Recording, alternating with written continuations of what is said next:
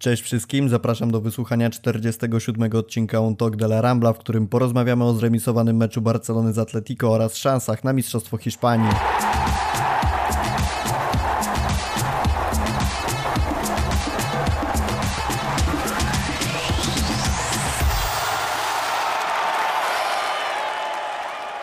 Wielokrotnie narzekaliśmy na to, że Barcelona bądź Real zostawały mistrzem Hiszpanii na długo przed końcem rozgrywek z dużą przewagą punktową nad drugim miejscem. Mówiliśmy o tym, że liga kończy się w marcu, a w lidze nie ma rywalizacji. Ten sezon jest zupełnie inny. Tym razem do końca drżymy o to, kto zostanie mistrzem Hiszpanii. Mamy cztery drużyny walczące o to miano do, do samego końca. Dzisiaj jest ze mną Julia Cicha i to właśnie z Julią porozmawiamy sobie o tym, kto ostatecznie może zgarnąć to mistrzostwo. Siemanko Julia. Hej, właśnie szansach. Czyich szansach? Oto jest pytanie. A zanim przejdziemy do samego tematu, do meczu z Atletico, to słówko przypomnienia o tym, że FC Barsa.com ruszyła z Patronite'em. Jeżeli chcielibyście wesprzeć naszą działalność drobną cegiełką finansową i wspomóc w rozwoju, w tworzeniu coraz lepszego, bardziej dopracowanego, bardziej regularnego kontentu, to będzie nam naprawdę bardzo miło. Zerknijcie sobie na stronę, na górze jest y, wstążka z różnymi linkami, tam jest też odnośnik do naszego Patronite'a. Zachęcamy, z naszej strony oferujemy również pewne dodatki dla każdego stopnia, w zależności od przelanej kwoty. Będzie nam bardzo miło, zachęcamy. Julia, jak Ci się podobał mecz z Atletico? Krótko i na temat. Myślę, że po obejrzeniu meczu Realu z e, Sevillą, to wydarzenie z dnia poprzedniego trudno jest nazwać takim samym mianem, czyli właśnie meczem. To bardzo krótko w takim razie. E, no nie da się ukryć, że rzeczywiście mecz Realu z Sevillą był dużo bardziej intensywny niż Barsy z Atletico, ale też ja się przyzwyczaiłem do tego, że mecze z Atleti są raczej na tym poziomie i, i tak wyglądają. Co prawda ten mecz z Atletikiem e, był na niesamowitej intensywności, aż, aż było to zaskakujące, natomiast mam wrażenie, że bardziej to wynikało z tego, jak spisywał się Atletik. No ale jednak w większości przypadków to właśnie derby Madrytu tak wyglądają, a wydaje mi się, że starcia Atletico z Barceloną mimo wszystko, szczególnie na Camp Nou, miały minimalnie więcej jakości albo e, właśnie tego procentu meczu w meczu, a teraz e, jakby to się wszystko do, do, dostosowało do poziomu tego całego sezonu. Tym bardziej mogliśmy się spodziewać, że ten, ten odsetek meczu w meczu będzie wyższy w meczu, kiedy jest to walka o mistrzostwo Hiszpanii, mniej lub bardziej bezpośrednie, bo nie jest to sytuacja taka, jaka miała miejsce w maju 2014 roku, gdzie ten mecz decydował rzeczywiście o tym, kto zgarnie tytuł. Natomiast y, co do samej czwórki drużyn, kto ma największe szanse, jeszcze przejdziemy, natomiast skupmy się na samym starciu Barsy z Atletico. Co według Ciebie sprawiło, że ten mecz wyglądał tak, jak wyglądał i mniej więcej od 20 minuty chęci do oglądania spadły do poziomu bliskiego zeru? Czy to jest brak koncentracji i odwagi Barcelony do walki w ważnych meczach, czy po prostu zmęczenie sezonem? Wiesz co, ja nie wiem, szczerze mówiąc. To jest chyba zbiór e, bardzo wielu różnych rzeczy. Ale no w, te, w tym konkretnym meczu nie, nie dało się nie zauważyć bardzo e, dużego spadku jakości po zejściu Busquetsa. To była bodajże 30 minuta. No bo tak jak zresztą też chyba i komentatorzy zauważyli i, i zauważył też Alfred Schroeder, no po zejściu Sergio z akcji ofensywnych automatycznie wyłączony został też Franki, bo miał obok siebie dwóch osiemnastolatków, co jest dla mnie fenomenem, e, że średnia wieku e, naszej linii pomocy to było tam 19, coś, czy 20 może maks. Także od razu po zejściu Busquetsa straciliśmy jakby dwóch pomocników i to, to było e, bardzo widoczne. No ale też uważam, że pro, problemem jest zdecydowanie złe e, nastawienie e, chęci i jakby całe podejście Barcelony do, do tego meczu, bo okej, okay, można sobie nie radzić, patrz Real, ale można też przynajmniej pokazać e, kibicom, że hej, próbujemy i tutaj też patrzę Real. Ja tutaj zacytuję, może nie wprost, ale to, co powiedzieli e, chłopaki z No Camp No, Adrian i Michał, pozdrawiamy bardzo serdecznie. zauważyli taką tendencję do tego, że w tym sezonie Barcelona, kiedy zaczęła walczyć o ligę i zaczęli mieć realną szansę na to, żeby ją wygrać w momencie, kiedy Atletico zaczęło gubić punkty, to pojawiła się presja tego, że mogą naprawdę to wygrać i z tego powodu przyszła jakaś obniżka formy. Ja się szczerze mówiąc zastanawiam, z czego wynika to wszystko, bo o ile z Granadą można uznać to, że był, był to mecz, w którym po prostu coś nie zagrało, wpadka, ok, zdarza się, jakby przed tym meczem była seria zwycięstw i, i wszystko układało się super, natomiast w momencie, kiedy ścierają się dwie drużyny stopu i masz świadomość tego, że walczysz o mistrzostwo, to tak jak mówisz, dla mnie intensywność, z jaką Barcelona weszła w ten mecz i to, co pokazali przez 90 minut, to jest jakiś absolutny absurd. I ja sobie nie wyobrażam, że, że w meczu, który może decydować o tym, kto będzie mistrzem Hiszpanii, prezentujesz się na tym poziomie, że tam nie ma biegania, nie ma próbowania, nie ma, nie ma tak naprawdę niczego, co by świadczyło o tym, że walczysz o, o krajowy tytuł. I, I, możemy szukać przyczyn w tym, że jest to zmęczenie, możemy szukać przyczyn w tym, że jest w tym sezonie osłabiona kadra i, i, trudno rotować. Możemy próbować wciągnąć w to taki aspekt, że, że na ławce nie siedział Kuman i być może to w jakiś sposób piłkarzy, nie wiem, wpłynęło na nich, aczkolwiek nie sądzę. Natomiast koniec końców ja uważam, że jeżeli piłkarze na tym poziomie, mając przed sobą świadomość tego, o co grają, prezentują się w ten sposób, to coś jest po prostu nie tak. A i zresztą to jest już kolejny, kolejny raz, kiedy my sobie rozmawiamy o tym. To już się pojawiało przy meczach Ligi Mistrzów, to się pojawiało przy meczach ligowych, to się pojawiało przy meczach e, z, tą, z tą dwójką najlepszych drużyn w Hiszpanii w tym momencie, czyli, czyli Realem i Atletico bo przypomnijmy, 1 na 12 zdobytych punktów też o czymś świadczy. Nie potrafimy wygrywać z najlepszymi w tym sezonie. Co do tego, co powiedziałeś, zejście Busquetsa, no, ja nie sądziłem, że kiedykolwiek zgodzę się z naszym redakcyjnym kolegą Błażejem Gwozdowskim na temat Busquetsa w Barcelonie, ale okazuje się, że w tym sezonie on jest po prostu kluczowy, a na pewno w tej drugiej końcówce, e, w tej, w tej to ja ci tylko sezonu. przypomnę, że powiedziałeś, że się musisz z Busquetsem przeprosić, także masz teraz okazję. Bardzo pana Busquetsa w tym momencie przepraszam za to, że chciałem go sprzedać i nie zmienia to może mojego podejścia, że prędzej czy później po prostu trzeba go sprzedać i pewnie prędzej niż później, ale rzeczywiście końcówka tego sezonu fenomenalna. Też to, co wspomniałaś, że, że Barcelona straciła nie tylko Busquetsa, ale straciła De Jonga. Ja bym jeszcze dorzucił dwa nazwiska, bo Barcelona w tym momencie w znacznym stopniu straciła Messiego. W ostatnich meczach znakomicie funkcjonował ten duet Busquets-Messi, prostopadłe podania z głębi pola do Argentyńczyka naprawdę na najwyższym światowym poziomie. I chociaż trudno mi się spodziewać, że akurat w meczu z Atletico te prostopadłe podania na wolne pole by były, bo widzieliśmy, że Atletico grało głęboko. Natomiast nawet jeżeli miałoby to podanie wystąpić jeden raz i, i Argentyńczyk by to wykończył, to, to już by był jakiś znak. Natomiast zostaliśmy w pomocy z De Jongiem, Moribą i Pedrim i tak naprawdę żaden z nich nie ma takiego profilu gry, że te prostopadłe piłki rzuca. I jeszcze jedna rzecz, bo jestem ciekawy tego, co powiesz a propos Moriby, bo ja od razu zaznaczę może nieco w kontrze do, do Rambli, do Twittera, natomiast mnie ten zawodnik, szczerze mówiąc, jak dotąd niespecjalnie przekonuje.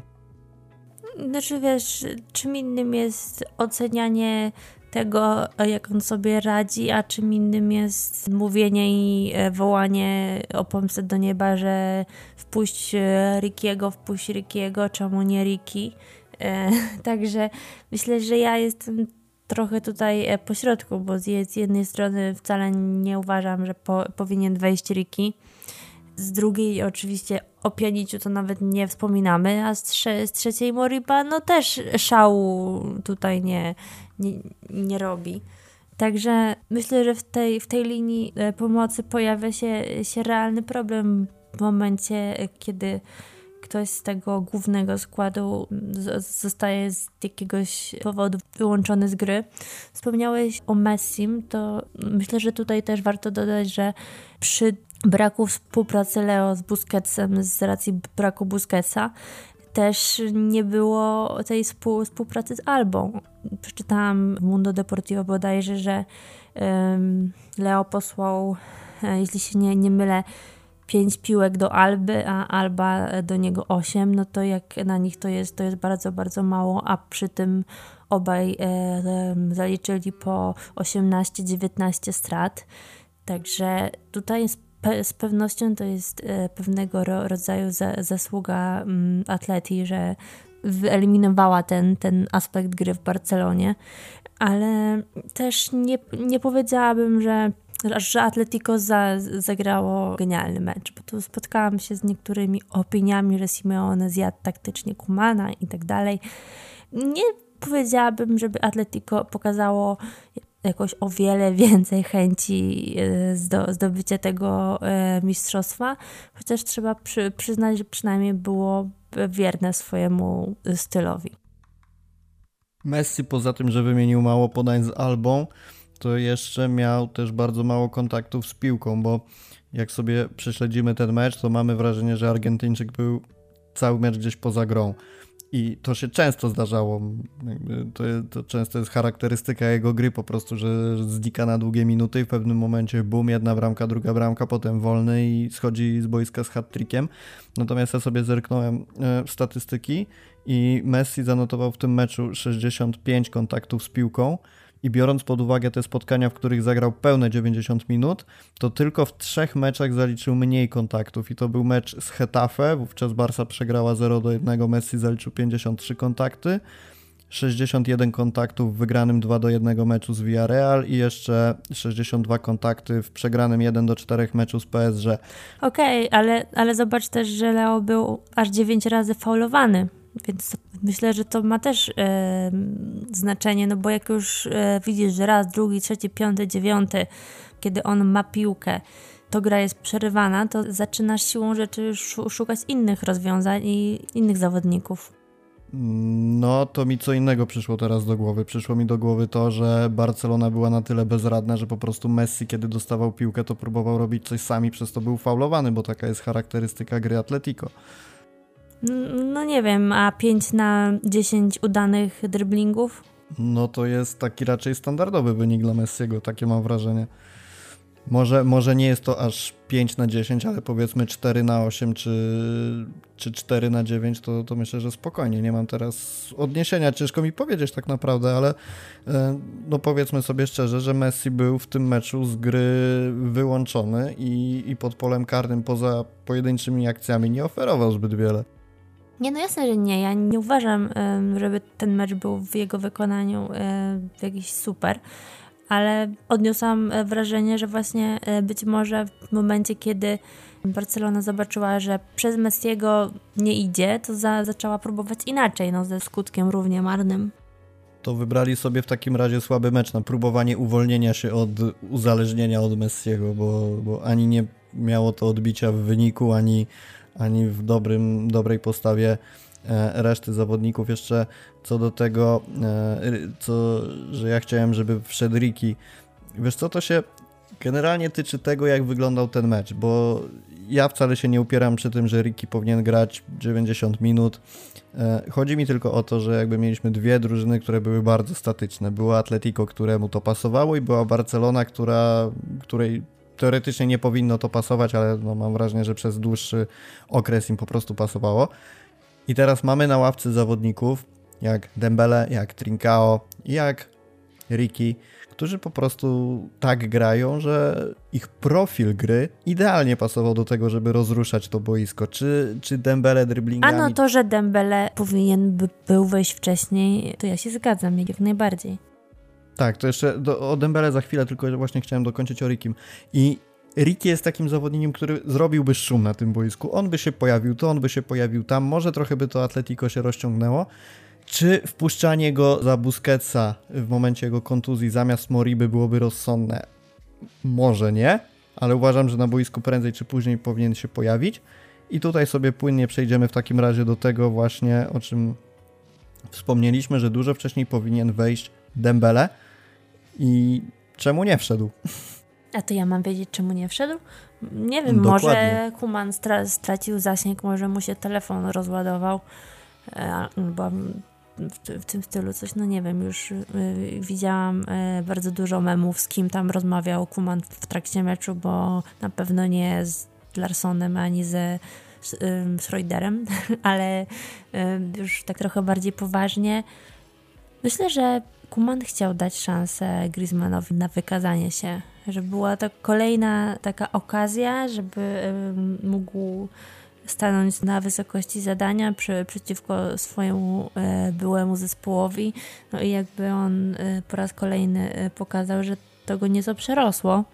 Może nawet nie psychicznie, tylko po prostu piłkarsko, ale no w tym przypadku całą Barcelonę. No też nie łudźmy się, że Dembele by z pewnością tutaj na białym koniu wjechał i, i, i nagle ustrzelił hat-tricka, bo pod tym względem no, widzieliśmy zresztą jego jeden strzał, to tutaj e, wsze, wsze, wszelkie porównania do Viniciusa, który także pokazał swój, swój kunszt w starciu z e, Sevillą, no, są jak najbardziej słuszne, ale fakt, e, wokół Usmana zawsze tworzy się zamieszanie.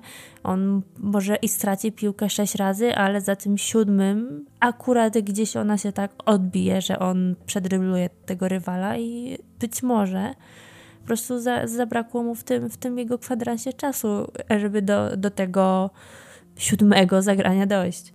I tu też trochę dochodzimy do tego, jak Kuman podszedł do tego meczu, bo ja sądzę, że podszedł zdecydowanie zbyt ostrożnie. Zachowawczo, dokładnie. Przez pierwsze 45 minut może miało to rację bytu, no bo z jednej strony wiadomo, Parsa musi strzelać gole i, i, i jednocześnie ich nie tracić, więc jakby to zrównoważenie obrony z atakiem może miało uzasadnienie, natomiast ja uważam, że, że zawsze lepiej po prostu te bramki strzelać i, i nastawić się na agresywny atak, natomiast to już zostawiamy.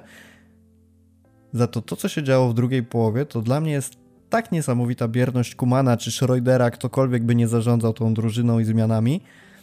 Tylko mamy taktykę 3-5-2, w której e, z wiadomych przyczyn schodzi Busquets, potem mamy wprowadzenie na boisko Sergiego Roberto i, Dembele za Pedriego i za Desta.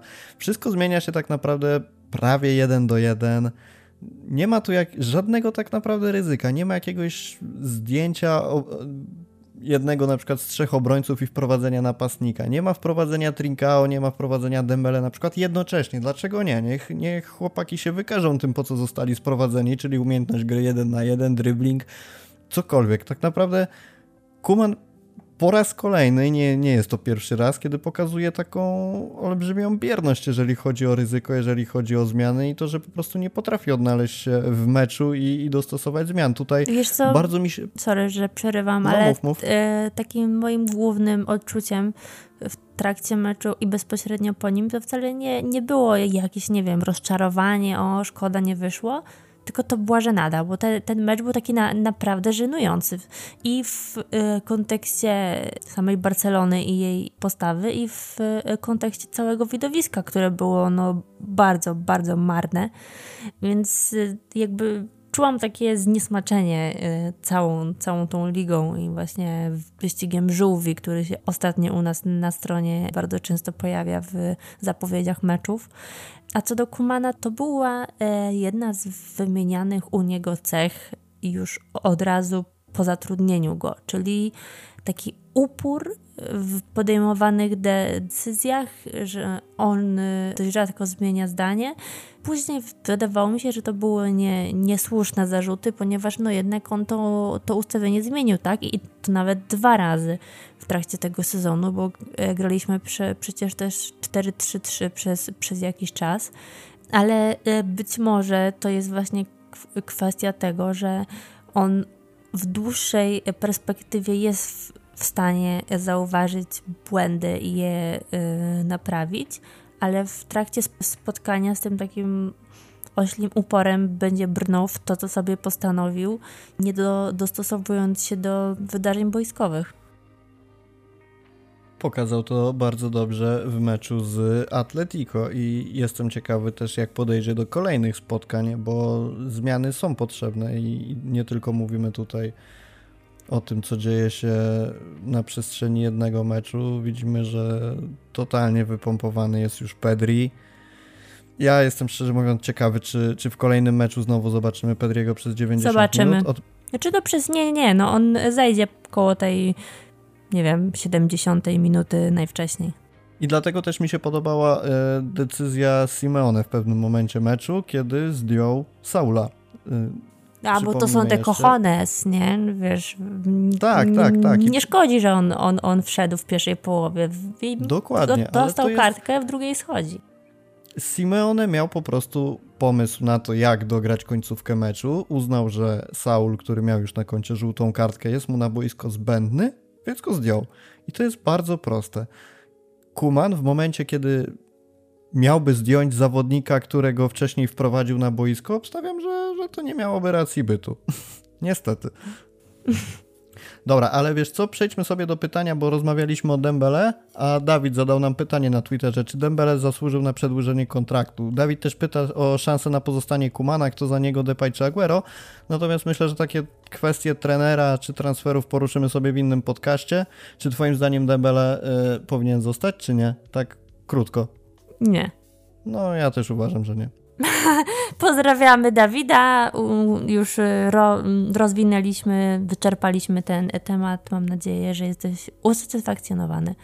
E, znaczy, ja myślę, że nie bardzo jest co tutaj rozwijać tak naprawdę, bo Dembele nie był, nie jest i nie będzie zawodnikiem, na którego można liczyć na przestrzeni całego sezonu. Nie jest zawodnikiem, którego wrzucasz do pierwszego składu, możesz liczyć na regularność. I to nawet nie tak jest naprawdę... kumpel, do którego możesz za, zadzwonić, jak ci się skończy paliwo, no, bo on będzie grał akurat w Lola. Amen. Przejdźmy do kolejnego tematu. Jeszcze a propos meczu z Atletico.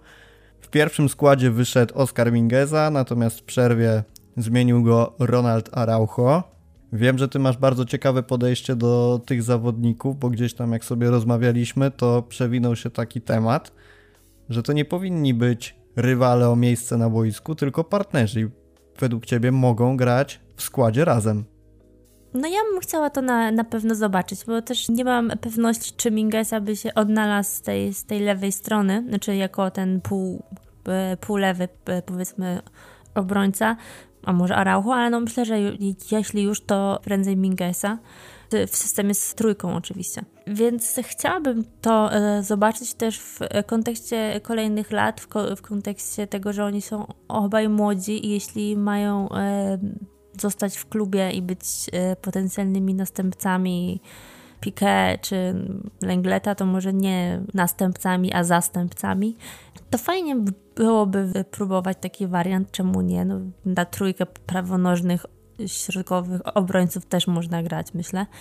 Ale co do samego meczu z Atletico, to uważam, że zmiana w przerwie była akurat bardzo trafna bo e, Mingesa nie radził sobie z tej, z tej swojej strony z rywalami, za każdym razem, żebym się nie pomyliła, ale to chyba był Carrasco, który tak tam stwarzał zagrożenie.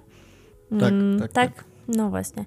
A Araujo nie dość, że był dużo pewniejszy, też był silniejszy fizycznie, no bo jest e, wyższy, wiadomo, to jeszcze się z dobrej strony pokazał w ataku, co, co jest E, takim smaczkiem u, u obrońcy, no myślę, że gdyby nie Lęgle, to, to spo, spokojnie można mówić o, nie wiem, 90% szans na gola przy, przy tym, tym wolnym Messiego. Zresztą Araujo gola strzelił, tylko no niestety tam A to spalony. w innej okazji, tak. Tak naprawdę ja nie do końca rozumiem porównywanie tych dwóch zawodników, bo jedyne co przemawia za Mingezą to moim zdaniem jest y, wyprowadzanie piłki. I to nie dlatego, że on to robi jakoś perfekcyjnie i, i w każdym meczu, tylko pojawiły się jakieś pojedyncze przebłyski tego, że potrafił prostopadłą piłkę do, do Roberto czy do Desta posłać tam, czy, czy do Griezmana też. Tam. A tu się tylko wtrącę, Moim zdaniem oni są e, porównywani, bo obaj są z, z Barcelony B, bo obaj są młodzi i bo grają na tej samej pozycji, a nie chodzi tutaj o żadną charakterystykę ich, ich umiejętności. No tak, no rzeczywiście można to jeszcze tak zestawiać. Natomiast jeżeli chodzi o, o realną formę i to, co mogą dać Barcelonie, to ja szczerze mówiąc Mingezę porównałbym trochę do Sergiego Roberto i na ten moment ma jakiś swój poziom, którego nie przeskoczy i no muszę przeprosić tutaj fanów Oscara, ale uważam, że on jest po prostu przeciętny i ma dobre przebłyski. Natomiast Araujo ma po prostu bardzo duży potencjał, jest pewny w obronie, przede wszystkim jest bardzo inteligentnym obrońcą. Poza tym, że jest szybki i, i ma świetny refleks, dobrze gra głową, to bardzo inteligentnie broni. I no jeżeli ja miałbym decydować o tym, kto będzie wybiegać w podstawowym składzie, to z całą pewnością byłby to Araujo i też odnosząc się do tych komentarzy, że Mingeza lepiej wyprowadza piłkę, to ja powiem tak, szczerze mówiąc, prędzej spodziewam się, że Araujo dobrze wyprowadzi piłkę, nauczy się tego, niż że Mingesa będzie pewnym punktem w obronie.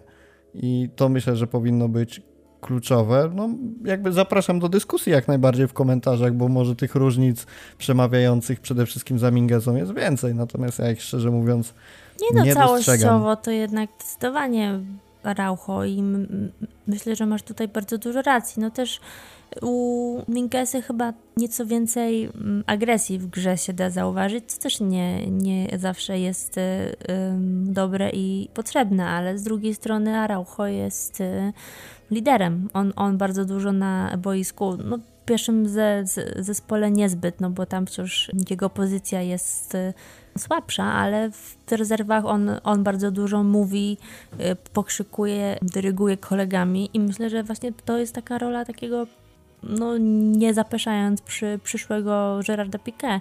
Pewnie przyszły sezon e, bardzo dobrze zweryfikuje sytuację obronie Barcelony po, po przyjściu Erika Garcia, no bo tu raczej możemy być już e, dość, dość pewni tego, że on wróci na Camp Nou, gdzie mm, Umtiti, nie wiem, on odejdzie, czy, czy pójdzie grać, grać w golfa, cokolwiek.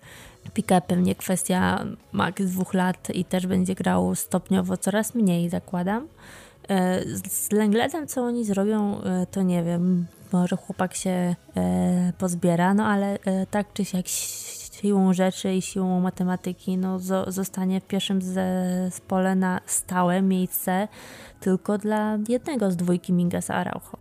Będziemy powoli przechodzić do kolejnego tematu, także słowem podsumowania. Bierna, statyczna Barcelona nie przekonała w meczu z Atletico. Zabrakło bardzo wielu elementów taktyki, które przekonałyby o tym, że, że rzeczywiście było odwrotnie. Poczynając od mało pewnej obrony, tak naprawdę ja uważam, że cudem nie straciliśmy w tym meczu bramki. Dest na wahadle nie spisał się na tyle dobrze, na ile powinien. Środek pola ewidentnie pozbawiony Busquetsa, nie dał rady. Wymęczony Pedri, ograniczony De Jong i schowany gdzieś Messi, nieskuteczny Griezmann, który zaczął przypominać tego Griezmana z tych, z tych gorszych momentów do tego, to, to, to o czym sobie mówimy od początku sezonu, czyli brak dziewiątki. No i gdzieś, gdzieś po prostu ta szczelna obrona Atletico myślę, że nie ma co tutaj tego rozbijać na szczegóły, bo, bo tak jak było, to wszyscy widzieli, mecz był po prostu nudny, słaby i, i, i przejdźmy sobie do tematu, który na pewno ekscytuje bardziej, czyli słowa Ronalda Kumana przed tym meczem były takie, że nie sądził, żeby mecz z Atletico był decydujący, zostaną wówczas jeszcze trzy mecze, spotkanie będzie ważne, ale nie decydujące. Natomiast Alfred Schroeder po meczu powiedział, że drużyna nadal ma szansę na mistrzostwo i trzeba skupić się na swoich spotkaniach. E, Jakub na Twitterze zadał pytanie, zaczął w ten sposób, że Atletico wygra mistrza, jeżeli z Realem wygra Sevilla. Co uważacie? Jak dla mnie po tym meczu, zakładając wygraną Sevilla, Atletico ma 60% szans na mistrzostwo, Barca 25%, Real 14%, 1% Sevilla. Wiemy o tym, że Real z Sevillą ostatecznie zremisował po golu e, golu wpisanym Hazardowi, czy, czy strzelił go pół na pół z krosem, jak zwał, tak zwał. No, w tabelach jest Hazard. E, w tej chwili tabela wygląda tak, że na trzy mecze przed końcem Atletico ma 77 punktów, Real 75, Barca 75, Sevilla 71. E, odpowiadając na pytanie Jakuba, jak twoje te procenty rozkładają się w walce o mistrzostwo? Ja już trochę mam serdecznie dość tego typowania, kto będzie mistrzem i jak, jakie procenty, jaki układ tabeli i szczerze mówiąc robi mi się to e, powoli bardzo obojętne z zastrzeżeniem, że byłoby fajnie, gdyby nie Real. W mistrzostwo Barcelony nie wierzę, a absolutnie. Tutaj mm, w komentarzach mnie, mnie pewnie zjadą, ale nie, nie sądzę, y, żeby były na to szanse i wręcz nie, nie chciałabym, czy znaczy no chciałabym oczywiście świętować tytuł, wiadomo, ale myślę, że to by nie było dobre dla, dla tych e, piłkarzy być nagradzanych za, za e, taką postawę. Tak e, wychowawczo bym ich potraktowała tutaj trochę. Szczegół, że od większości jestem młodsza. Ale no, kto ma na, największe szanse obecnie? No Atletico, wiadomo, no, matematyka nie, nie kłamie. Czy Atletico się może wysypać, może nawet teraz w tym najbliższym meczu z Realem Sociedad bodajże. Także to się, się będzie zmieniało po każdym jednym y, meczu te y, y, procenty i myślę, że do ostatniej kolejki wszy, wszystko będzie w grze jeszcze nawet między tymi trzema zespołami, no bo Sevilla już raczej definitywnie pożegnała się z szansami. A ja pobawię się w typowanie, gdybym miał to rozłożyć procentowo 70% dałbym Atletico. Mają co prawda przed sobą mecz z Realem Sociedad, y, mają Osasuna i mają Real Valladolid.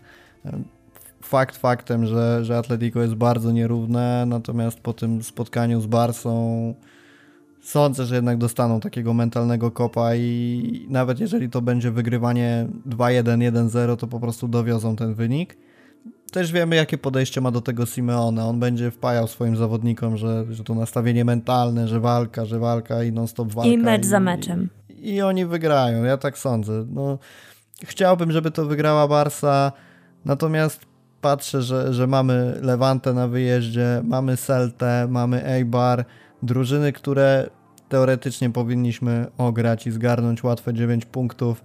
Natomiast łatwe 3 punkty miały też być w meczu z Granadą. Jak się skończyło, tak się skończyło. Mieliśmy walczyć o, o pozycję lidera, natomiast wyszło jak wyszło. Co do meczów Realu, e, mecz z Sevillą pokazał, że Real przede wszystkim wcale nie jest tak bardzo zajechany kondycyjnie, jak wszyscy to mówią. Mm, tutaj ukłon dla Zidana, że mimo tego trudów tego sezonu gdzieś potrafi tę jedenastkę cały czas sklecić i to wygląda Myślę, że czasami fajnie. ma do dyspozycji 13 piłkarzy, więc y, wybór 11 nie jest taki trudny, pół żartem. Tak, no rzeczywiście coś, coś w tym jest, natomiast, że jeszcze potrafi z tego złożyć jakąś fajną taktykę. Tylko Real ma przed sobą Granadę, ma przed sobą Atletik i ma przed sobą Villarreal. Ja nie wierzę, że Real zgarnie komplet punktów w tych meczach. Granada pokazała, że umie walczyć, Atletik po przegranych finałach, po po tym, co pokazali w meczu z Atletico. Myślę, że tutaj jednak ten, ten aspekt fizyczny, kondycja i przygotowanie do meczu dadzą o sobie znać i Atletik będzie mogło zdobyć jakieś punkty.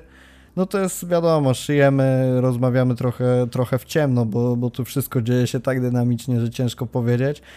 Sevilla z mistrzostwa raczej już się wykręciła, także wracając do procentów, Atletico 70%, Realowi dałbym no z bólem serca, ale, ale te, te 20 bym dał, natomiast patrząc na to, co pokazuje Barsa, zostaje im 10 i Sevilla daje bardzo mi przykro, ale zero, no, chociaż walczy się do końca i tak dalej. Mam nadzieję tylko, że to, co powiedziałem, sumuje się do 100. Kosmaty Pająk pyta na Twitterze, ile procent szans mistrzostwa Atleti Suarez. Nie lubię odpowiadać na takie pytania w momencie, kiedy Atletico od mistrza jest jeszcze kawałek i to był akurat komentarz do mojego żartu, że jeśli Real zdobędzie mistrza, to 80% to będzie zasługa Benzemy. E, okej, okay, okay, tak. to tego nie mm, widziałem. Tak, Sorry, dlatego. Kosmaty.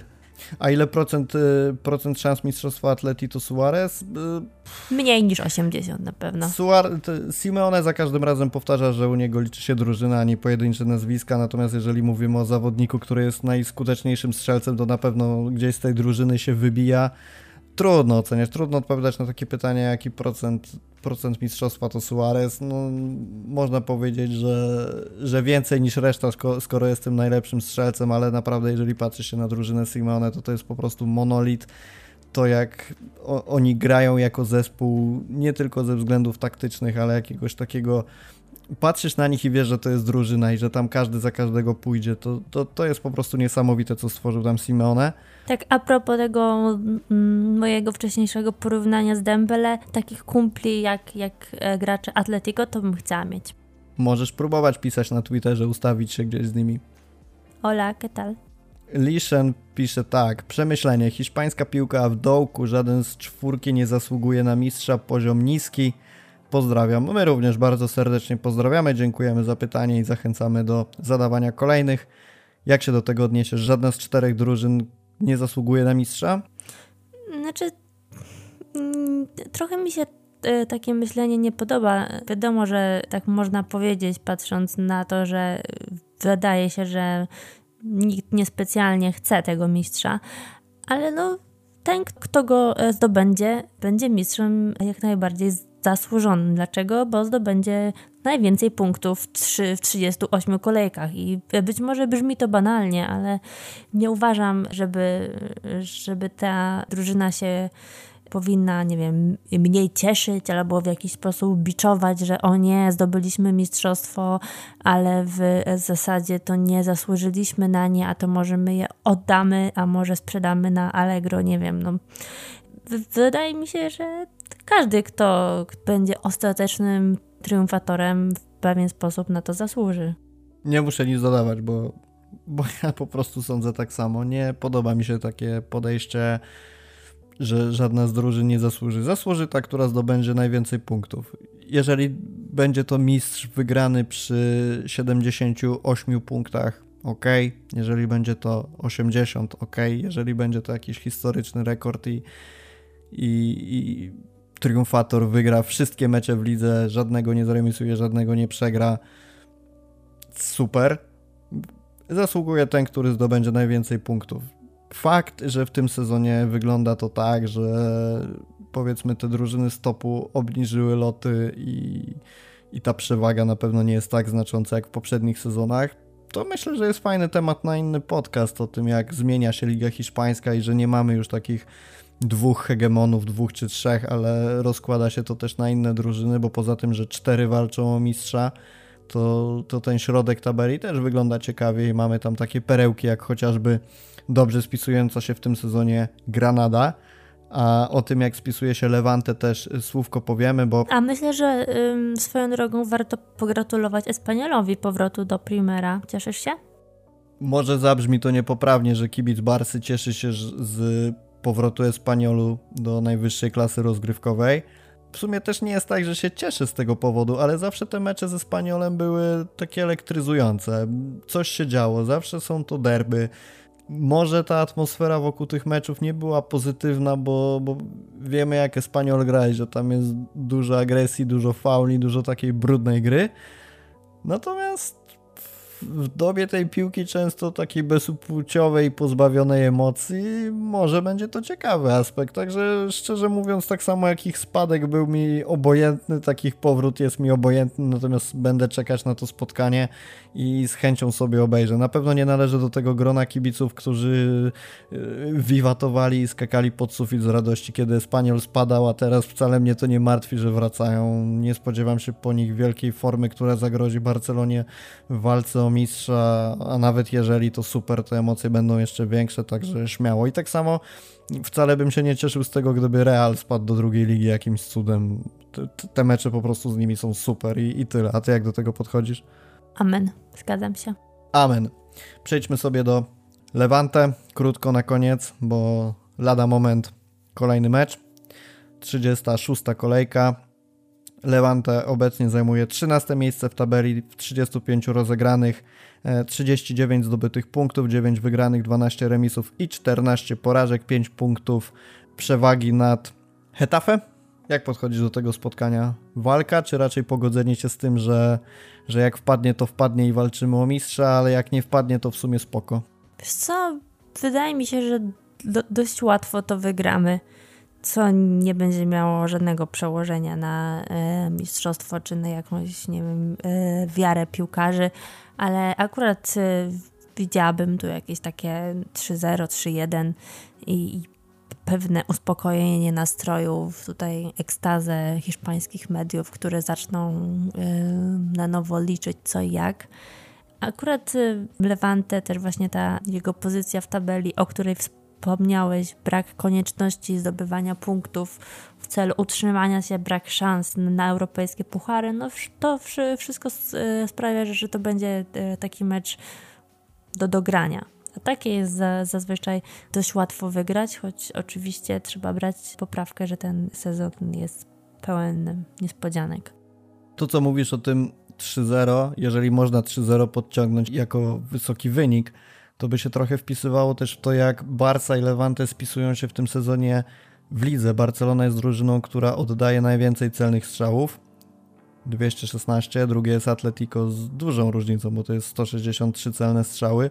Swoją drogą też są te, tak w ramach ciekawostki, dwie jedyne, jedyne dwie drużyny w lidze, które mają ten odsetek celnych strzałów na bramkę powyżej 40%. Taka zupełnie nieistotna statystyka w ramach ciekawostki. Natomiast Levante jest drużyną, przeciwko której oddaje się najwięcej celnych strzałów w lidze 152. Tutaj ta różnica na drugim miejscu nie jest wcale wysoka, bo to jest 150 strzałów przeciwko Elcze. Dlatego ja spodziewam się właśnie takiego, jak to się ładnie mówi, że e, Levante zapłaci rachunek za Atletico. Myślę, że, że takie 3-0 jest jak najbardziej realne i z jednej strony uspokojenie kibiców, z drugiej strony może rozpalenie nadziei, no bo jak wracamy do tych meczów, które będą rozgrywane, no to widzimy, że Atletico z Realem Sociedad wcale nie musi dać rady. E, Real z Granadą może wtopi, może ta kondycja, może forma, może Granada znowu zagra mecz życia.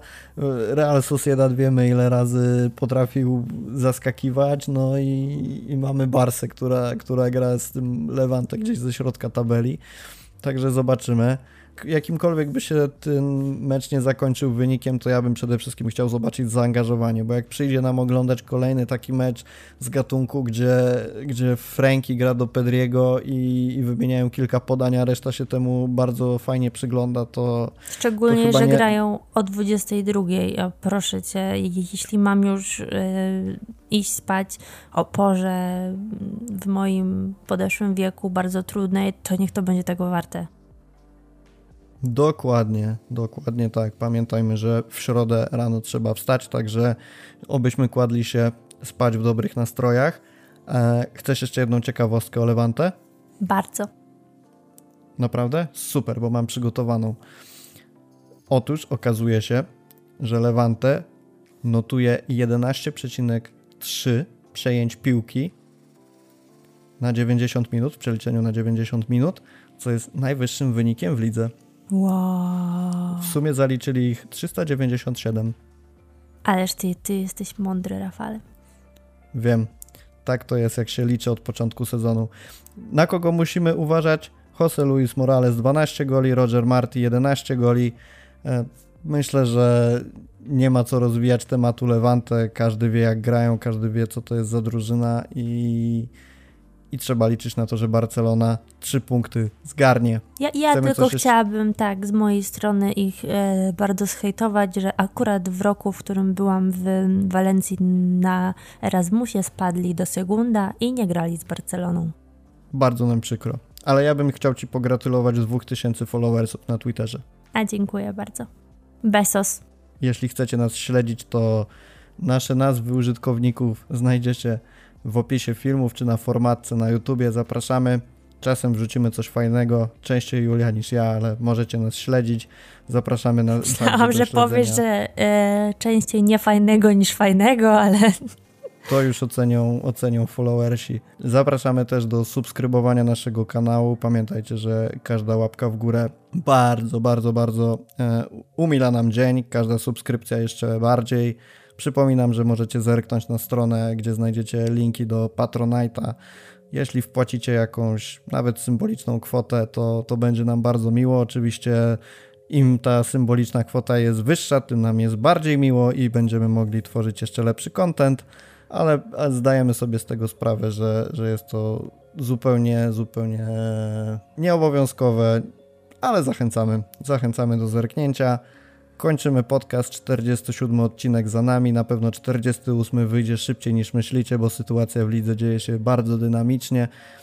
Także dzięki za wysłuchanie. Dzięki Julia za to, że o tej późnej godzinie zdecydowałaś się nagrywać.